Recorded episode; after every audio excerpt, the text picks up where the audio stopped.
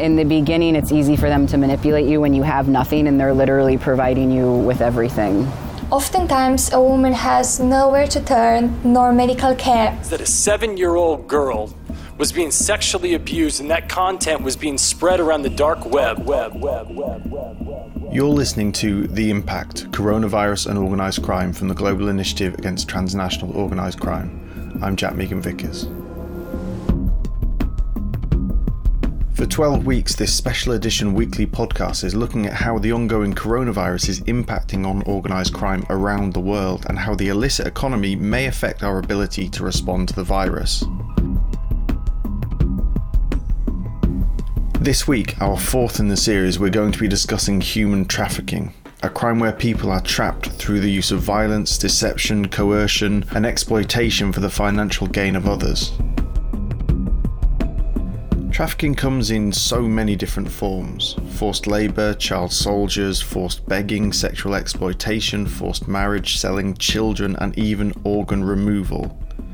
We'll be examining how crimes and patterns of vulnerability are changing as a result of the virus in different parts of the world. Parts of this programme don't make easy listening. Underneath all the statistics and facts, we'll be discussing the plight of human beings just like you and me and you'll find out that we might be more involved in human trafficking practices than you might think.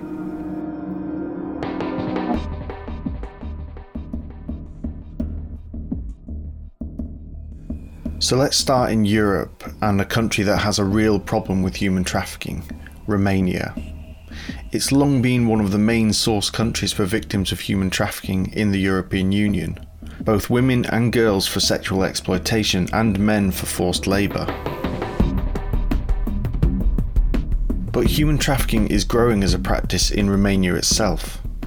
Both its own citizens who are exploited for forced labour and forced begging, the trafficking of minors, as well as a destination for trafficked persons from other regions of the world like Asia and Africa.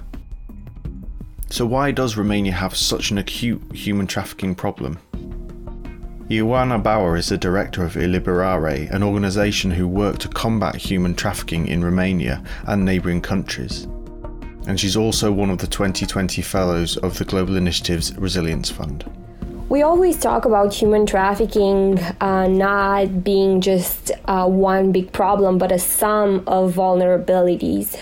So, Romania has exported a lot of folks to Western Europe because the opportunities here were lacking. So, we had people who were trying to find a better life somewhere abroad where they thought they would get more means to make money. But what ended up happening was they ended up in different organized crime networks that would benefit and profit from their exploitation. So, trafficking starts with the dream of a better life. A lot of times it's masked under legitimate job opportunities or relationships, depending on how the recruitment happens. But people are leaving because they don't have opportunities or they feel like they don't have opportunities in Romania or because they actually want to get their life transformed overnight, so to speak. Who are the victims of trafficking in Romania? So, if you look at the numbers at the European level and also at the national level, you'll see that human trafficking affects disproportionately women and girls. So, it's definitely a form of gender-based violence as well as a form of organized crime violence. Um, you will see people who come from different backgrounds, whether it's big cities or small villages that's not necessarily there's not a big discrepancy uh, when it comes to where people come from. But if we were to talk about a profile of a victim we'll see that there's different vulnerabilities that people have. So for example lack of education lack of social support lack of opportunities when it comes to work in their own communities. These are people who are trying to make it out of their current situation and to improve their lives no matter the cost. And who are the traffickers? Uh, we have different profiles of traffickers. So, if we're talking about the first phase, when you have the recruitment happening, a lot of times what happens is that these are folks from the same communities as, as the victims. They usually have the same vulnerabilities as the victims and the same lack of opportunities within their community what then happens is once victims are recruited the people who are operating the rings vary from organized crime families to even different public figures that are, are involved. We're in the middle of a global health crisis at the moment, which has caused massive disruption around the world. Has the pandemic had an impact on this specific illicit trade in Romania? I think we still have more questions than answers at this point, but we are definitely seeing uh, specific things happening. So, for example, there's a huge increase when it comes to violence and aggression and different kinds of infractionality because right now in Romania, we live under a state of emergency. So the Ministry of Internal Affairs has a lot of duties that have to do specifically with this pandemic. That means that a lot of times you won't have people who are available to respond to different calls. Uh, Romania doesn't have proactive identification of victims of human trafficking as it is, but now it's even more difficult to find police officers or people who are willing to go and investigate because the capacity is very much into this pandemic and into the state of emergency. Another aspect that we need to take into consideration, because we've talked about human trafficking as being a sum of vulnerability, is the, the economic side where over a million people have lost their jobs already in Romania. They're either in technical leave or they've lost their jobs altogether. So these people are going to be even more vulnerable when it comes to different kind of job offers that promise the world and fast money once this all is over. So are the traffickers recruiting more victims or are they just using the people they already have differently? I think it's more of using people differently. We've seen globally, I believe, a growth in online sexual exploitation. So basically, the underground brothels and the street exploitation that right now is very difficult to happen because of the state of emergency. Just to paint a picture, in Romania, you're not allowed to go out of your house unless you have a slip where you explain exactly where you're going, for what purpose, and what time. So it would be very hard for the business of organized crime to run as usual when it comes, for example, to street forced prostitution. So all that has moved either online or even more underground. So we're seeing more and more people either coming out of this and not having any options, any opportunities. So the vulnerability of people who have been victims is even higher and also a lot of the activity moving online. Once this is all over and restrictions are lifted, what do you expect to happen? I think this is something that we're just trying to imagine like what is our normal going to look like? And based on that what are going to be the priorities? Because right now we see all of the forces and all of the resources going towards the medical system because of the crisis right? How are we going to be able to prioritize once we're out of this? What should happen? What should start first? I think there's going to be a lot of baggage in all of the systems, whether it's police, law enforcement, or the judiciary system. At this point, I'm not sure what's going to happen, but I think it's going to be a big challenge to just know how to prioritize so that we don't get in even bigger problems, if that makes sense. Ioana Bauer from Eliberare and one of the GI's 2020 Resilience Fellows. You can find out more about Ioana and the work she does, as well as other Resilience Fellows, by visiting resiliencefund.globalinitiative.net. Last week we discussed cybercrime, and we're heading into that realm again. A Swedish technology company called Netclean are experts in detecting online child sexual abuse material. They work closely with businesses, corporations, and governments to fight child sex crime in the workplace. They use technology that triggers when it detects a digital fingerprint within the image or video that law enforcement have classified as child abuse material. The benefit is that it helps identify those who have a sexual interest in children, which gives an opportunity to potentially rescue abused kids and acts as a deterrent that may safeguard other children against this abuse. So, who are the offenders that do this? Anna Borgström is the CEO of Netclean. There is no such thing as a typical offender. We looked at this in our 2017 report. We found that men are greatly overrepresented as offenders. But other than that, offenders come from all parts of the world, all parts of society, all ages, and all professions. They are often in a relationship, and many of them have children, but they can also be single. And we focused on the workplace, and in our 2018 report, we found that offenders who use their work computer to access and consume child sexual abuse material were of any age and any position within the company. There was a bias towards those positions that have their own computer and especially laptops that they take out of the office when working remotely or on business trips. It would seem that a lot of offenders are accessing this material through their work computers. How are they able to access this on a corporate network? If you look at how child sexual, the consumption of child sexual abuse material works, it can be found on the open internet. And uh, most filter solutions that big companies have today, they are filtering on on child sexual abuse categories using different blocking lists and that is good. But most material of child sexual abuse is actually distributed through peer to peer networks and on darknet. So if you think of the workplace or the work computer, uh, you can actually access other areas on the internet than only the open opennet with the work computer. And we also found that most of the alarms in our systems were from USB drives or other external devices. But the material is, of course, stored everywhere. And in our last year report, we found that law enforcement mostly find material stored on computers, mobile phones, USB drives, and portable devices, and also in cloud storage solutions. Just to mention some of the uh, big cloud services that we found in the report that are used to store child sexual abuse material are Dropbox, Google Services, Mega, OneDrive, etc. And uh, the report also showed that it's, the material is distributed on all the social media services like Snapchat, Facebook, Kik, Instagram, WhatsApp, etc., etc. And of course, also live streaming services such as Skype. Those are some really big names in the technology industry, and I'm sure that people listening will find it quite surprising that these platforms are being used. It's just so open. Yeah, yeah, the more the service is used, the more common it is. And, and I also think that there are a lot of services and storage places and hosting services that are not reporting to law enforcement and that are not using technology to detect material.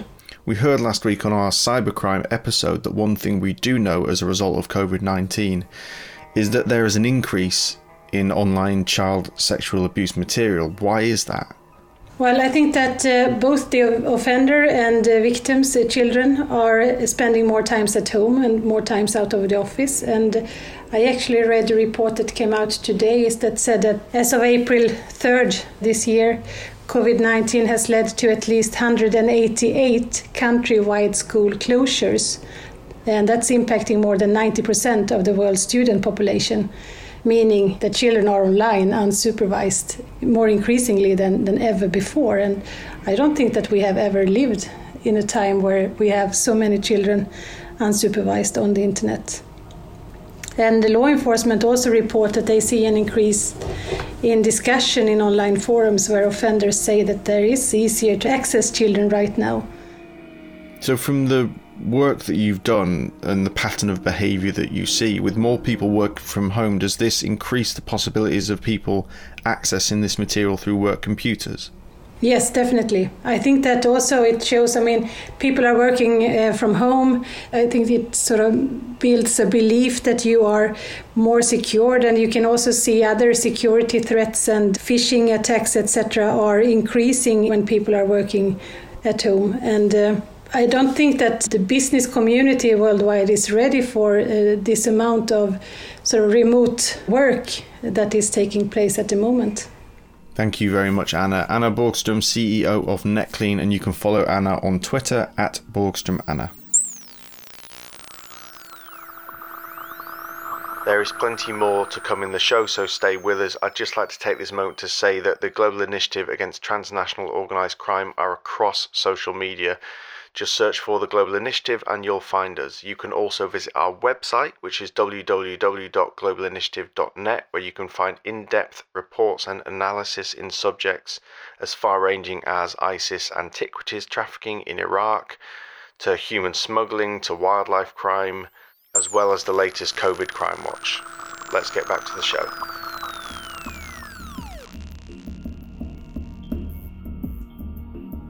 Welcome back to the Impact Coronavirus and Organised Crime from the Global Initiative with me, Jack Megan Vickers.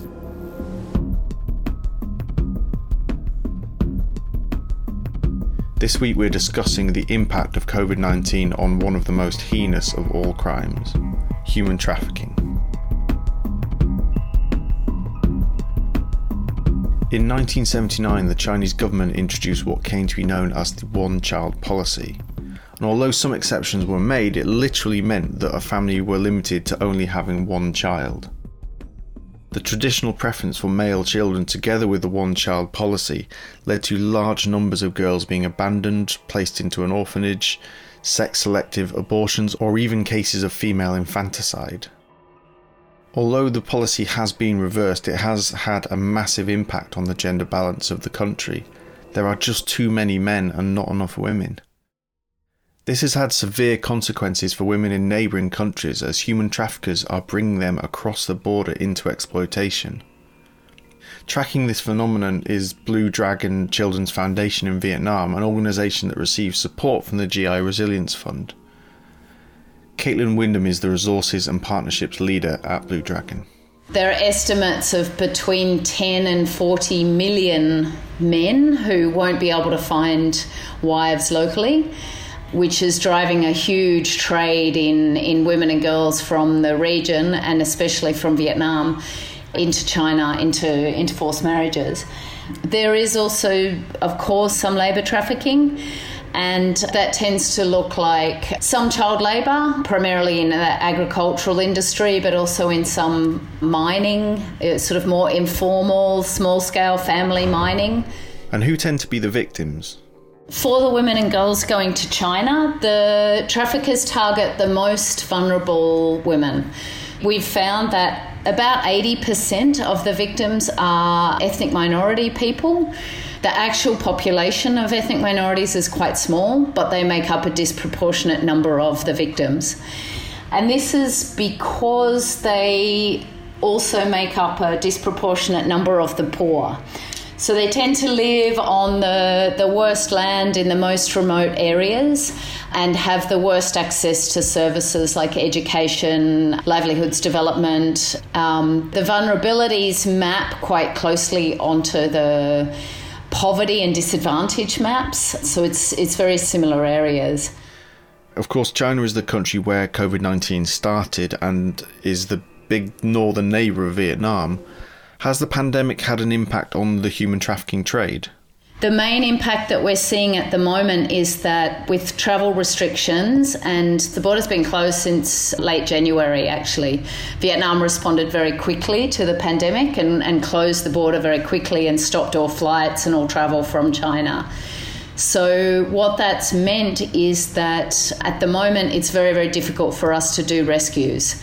We can't actually get girls out of China at the moment, mainly because they can't travel internally within China.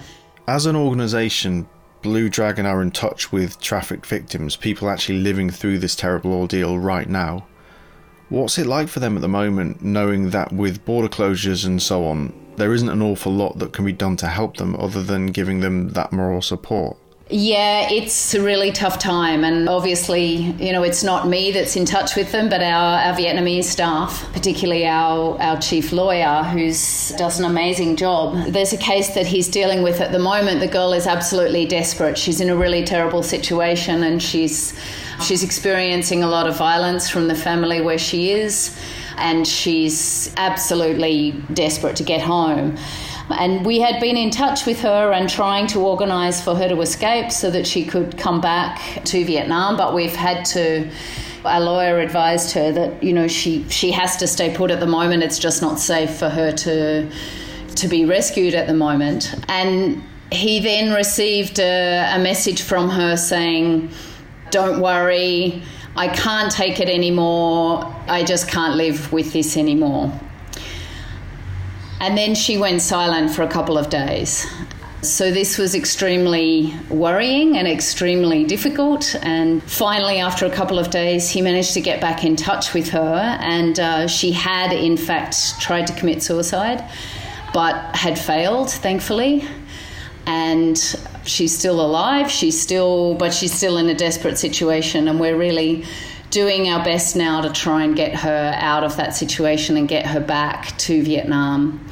It really can be quite terrible, especially, you know, some of the girls have been in a terrible situation for months or years.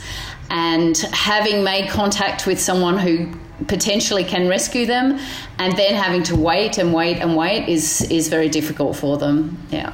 Thank you very much to Caitlin Wyndham from the Blue Dragons Children's Foundation in Vietnam and one of this year's Resilience Fellows. Unemployment and regional insecurity cause people to unwittingly trust human traffickers who promise lucrative jobs at the end of the journey.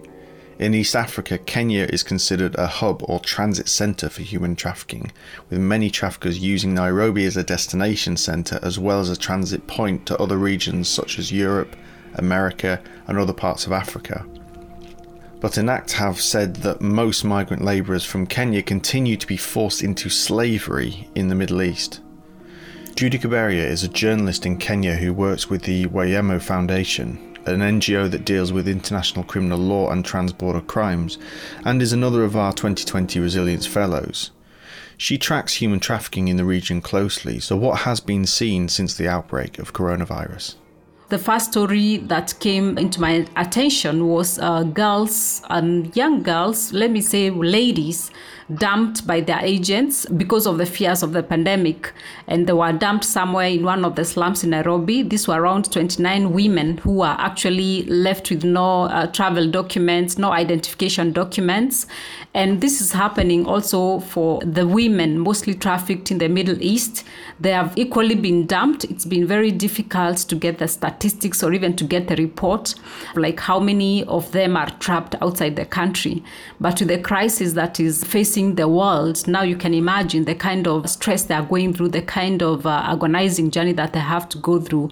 We are just hoping that the civil society groups and different organizations that uh, deal with human trafficking uh, probably be able to collect data or try to find out about the state of those who are locked outside the country.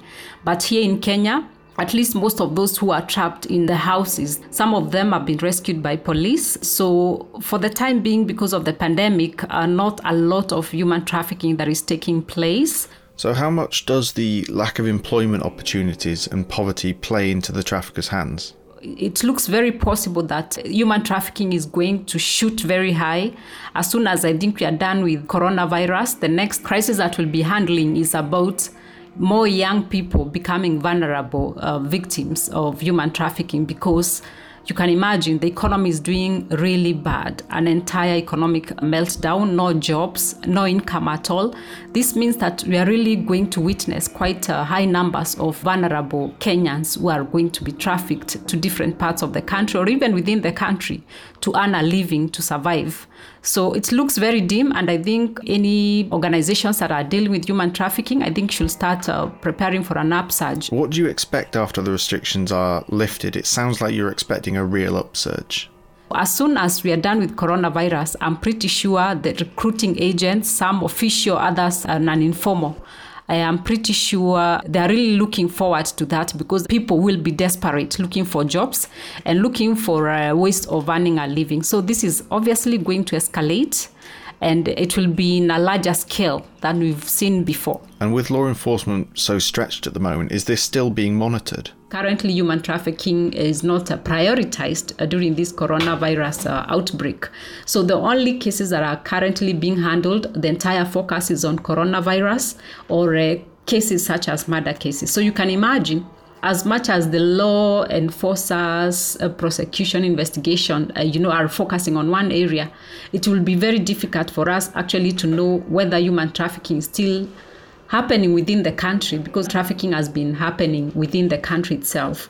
So even if it will be happening within the country for now, it will be so difficult to be able to know whether it's happening. First, there's no place to record uh, such cases And secondly, think of uh, shelter houses. For example, if you've gone to rescue the girls, like the girls who are rescued, I don't even know their fate because you tried to follow up. Nobody knows uh, whether they were able to return to their homes, whether they were able to go back to their shelter houses. I guess the fact that you're unable to keep track of these people, the fear is that these victims will be lost in the trafficking system again, and to find them again will be a difficult process. Yeah, it's going to be very difficult because you can imagine, like, even for me as a journalist, I cannot uh, leave Nairobi. It's the same thing for the law enforcers who are busy uh, implementing the curfew, and the entire concentration in, is on coronavirus and the bigger cases. So it will be very difficult to keep track on human trafficking. Beggars are on the streets, and these are beggars who are trafficked from Tanzania without travel documents. Where do you even report such a case? They're being abused physically, sexually. A lot of things are happening there. But you can imagine we are not even able to report. And even if you report, you try to rescue them. Where do you take them? You cannot take them back to their country. We don't have shelter houses because of the risk that is involved with the coronavirus. So basically, yes, a lot of challenges arise there. But of course, you can imagine the hands are tied for most of the people because even the investigations, the prosecution, we are working with lean staff so it is very difficult to keep track of exactly what is really happening. That was Judy Kaberia, a journalist in Kenya and one of the Resilience Fellows 2020. You can follow Judy on Twitter at Judy Kaberia, and you can keep track of all the 2020 Resilience Fellows by visiting the website resiliencefund.globalinitiative.net. And finally, we turn to Latin America, where forced labour is a particular concern and an unreported issue. It's estimated that nearly 2 million people in Latin America and the Caribbean work through forced labour. This essentially means people are forced to work a job against their will under the threat of punishment. This can come across industries such as agriculture, where you've got palm oil, sugar, coffee, to mining, illegal logging, and illegal fishing. Like many victims, people are recruited through deception, recruitment fees, and then documentation is held so they can't leave and organised criminal groups use threats of violence against the families of workers if they try to leave the job. These workers are employed not just in illicit industries but legitimate ones as well. But there's been little research and a lack of media attention into the issue of forced labour. So, as this is such a pervasive issue, why doesn't it garner more attention? Quinn Kepes is a senior program director at Verite. It's not this traditional conception of people being handcuffed or, or chained or locked in a compound, but you can have people who on the surface may look like they're free, but you need to sit down with them and, and ask if they were deceived during recruitment, if they're indebted, if there's any threat against them if they leave, if they have to stay for a certain amount of time, if their documents have been retained. So a number of different questions and, and in many cases, even establishing that rapport with workers and being able to ask those questions is, is, is quite difficult. How much do local economies rely on this form of forced labour?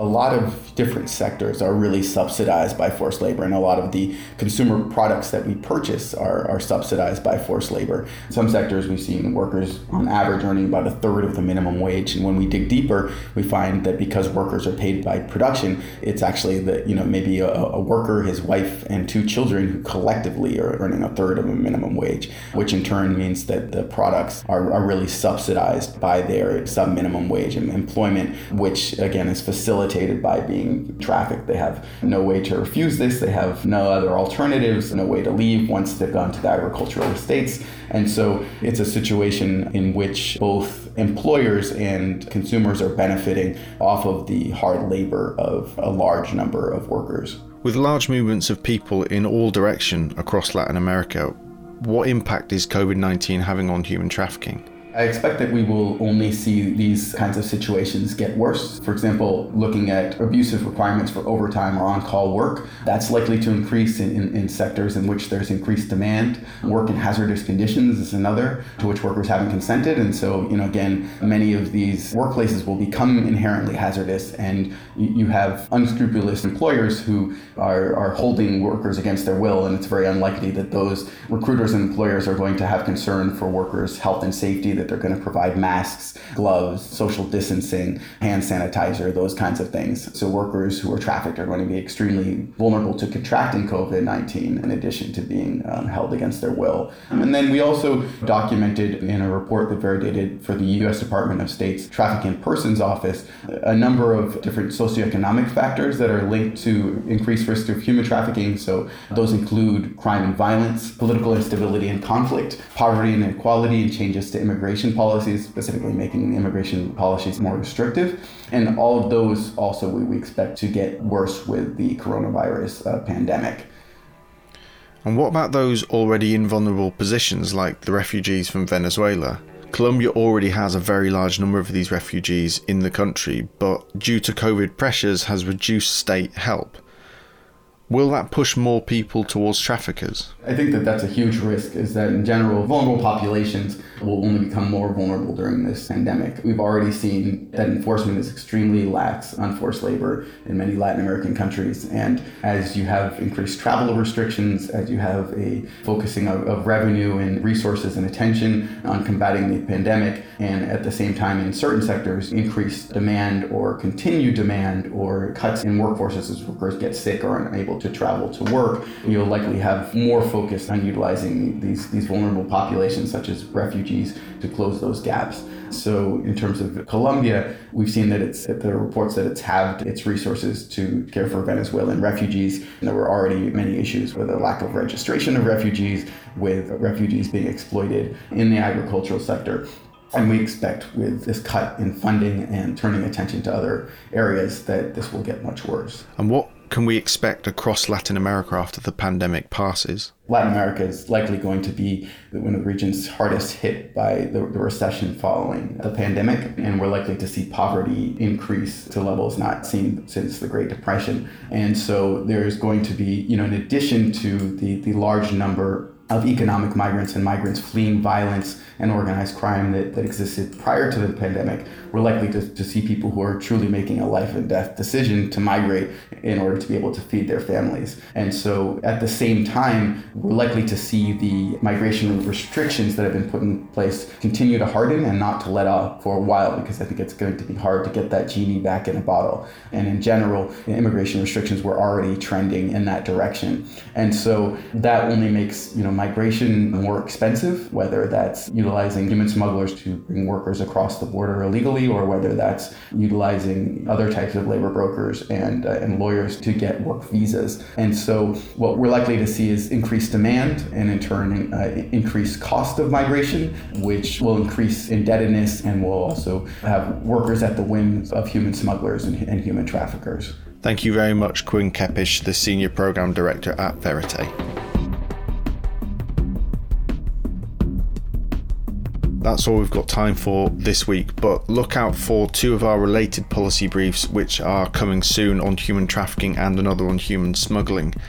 Remember that you can subscribe to our weekly newsletter about coronavirus and organised crime by heading over to our website, which is www.globalinitiative.net. And don't forget that you can find the GI on social media by searching for the Global Initiative.